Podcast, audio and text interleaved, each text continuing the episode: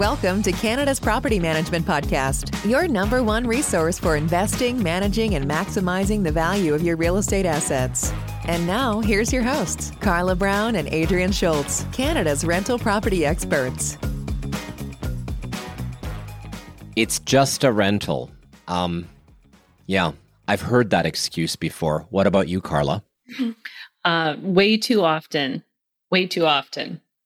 So, unfortunately, I think I have made that comment in the past. So I I'm now admitting my prior sins. And I think where this stems from is when you're a first-time real estate investor and repair and maintenance things arise, many first-time investors go when things need to get done, oh, it's just a rental. Carla, why does it have to be thought of in a much different way?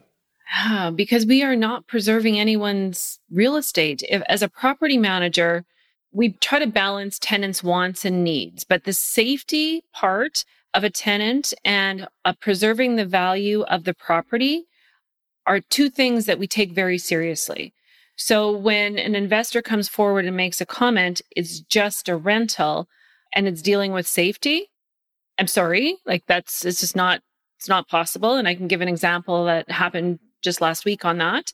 And also, if it's something that's actually going to hinder the value of the property later on, why would they want that? Tenants are people, right? They, and, and a lot of them are renting because they choose to rent. It's not because they have to. So if we treat it as just a rental, to me, that's like telling me, a dog owner, that it's just a dog. I don't know why that just popped into my head, but it's kind of the same thing, right? It's not a dog. That's like my family member. So, yeah. an example that I can give you is that, and I understand it hurts when we have to make the calls to let them know that there's a cost involved, but you know, things like mold pop up. Mold just doesn't go away with a coat of paint, right? It's like lipstick no. on a pig. Yeah. Right. However, a great handyman really knows how to work wonders with bleach and Javex. Well, depending on the type of mold, right? Um, yes, and course. that's sometimes where you need a little bit more expertise to do. But just putting a coat of paint on something so you can put it back up for rent and then just cross your fingers that you're never going to have a, an issue again. So the just when, when someone says it's just a rental, we have to get that out of investors' heads that Maintenance is a day to day thing or a month to month thing. It's routine maintenance, preventative maintenance. All of these things that I preach all the time are really, really important. They're important to attract very quality tenants. They're important to preserving the property. And I think that if we can set those expectations out right away when we're talking to an investor, that we can overcome some of the challenges. You know, if an investor says to me, I've had this property for 10 years and I've never had to do anything okay, well, we're going to have to do some things. yeah, know, def- deferred maintenance. No, that's not no. a good thing. You don't live in a property and never do maintenance. So I think it's setting the expectations of what that really means and that tenants have expectations as well. And if a tenant notices something that's in a property, such as mold, I'll use that example again.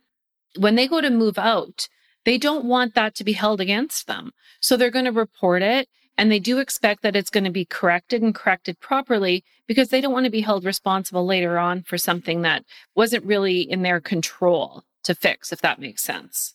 You know, it may be your angelic glow today, but you sort of are giving me the priestly vibe. So I will admit something else to you.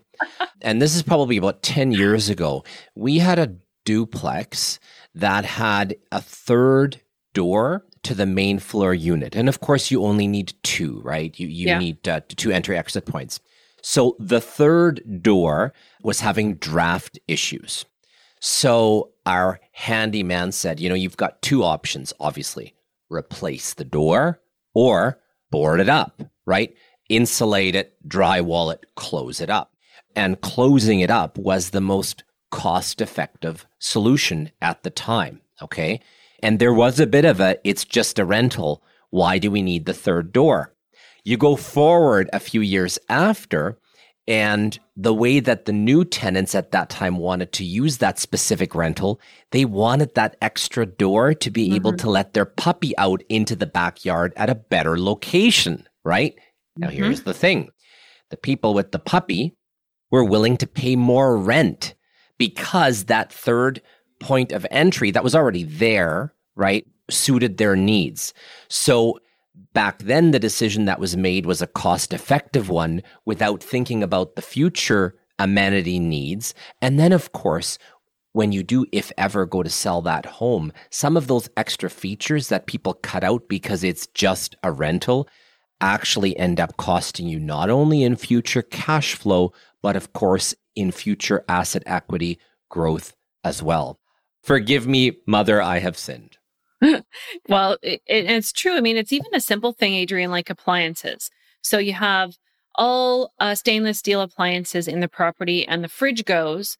And we get quotes on uh, putting in a new fridge, and the investor comes back and says, Well, I can get this white one from my friend and put it in. Well, would you want your kitchen to have a mismatch of appliances? I mean, no. tenants are real people.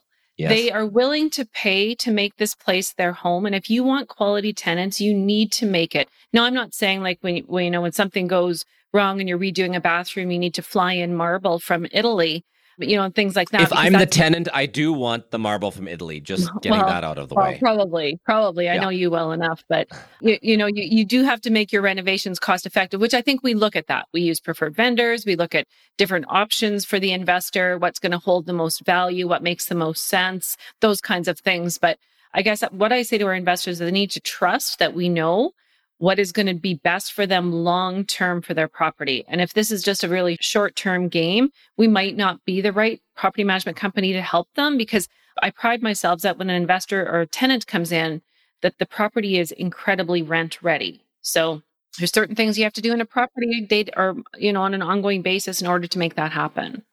I'm reminded of a, of a granular detail, and that is when a property needs new flooring. And if you're going for sort of a carefree vinyl tile solution, right? That hard surface solution, it is such a minimal difference to go from a basic wear level to a commercial grade wear level on that vinyl tile or luxury vinyl tile LVT. And you get that back because it lasts longer and it feels way better, right? So if you're on the upper end of the rent scale, investing that extra couple hundred dollars on the suite to get the higher wear layer, you know, again, it's it's meeting that tenant and prospective tenant expectation of quality. These people care. If they care, I care about paying my rent on time and on keeping the the unit in good repair. So, yeah, I think there's endless opportunities on how small changes in thinking, right, can actually positively affect the unit. That is a home. It is a piece of real estate. It is a long term investment. Never treat it as just a rental. Yeah. The I'm going to add before we end this one, I just want to add to that because the other part of uh, you know doing replacement every once in a while when it comes to things like flooring doing some painting when it, it needs painting instead of just treating it as it's just a rental is that if there is damage, you and then now we're sitting in a situation where we're doing deposit uh, security deposit holdbacks in most provinces most of the regulators or acts have a depreciation schedule that they follow. So if that carpet has been in that property for 15 or 20 years and the tenant totally happens to destroy it you are not getting anything because in the eyes of that hearing officer, the carpet has depreciated past the lifespan of it. So by doing these regular upgrades, you're going to attract a higher quality of tenant. You're going to be able to charge more for your property. And long term, your, your gain and your return on that is going to be significantly higher. But it's a shift in mindset, like you said. It's not just a rental. It's, it's not real property. I, uh, it's not just a rental. It's real property management. It's a real home. Thanks for listening to Canada's Property Management Podcast. If you like this episode, please subscribe and give us a rating, which will help us reach more listeners. Until next time, connect with us on social media and online at realpm.ca. Today's episode is brought to you by Century 21 Canada, the gold standard in real estate. Explore listings, find an agent, and get advice at www.c21.ca.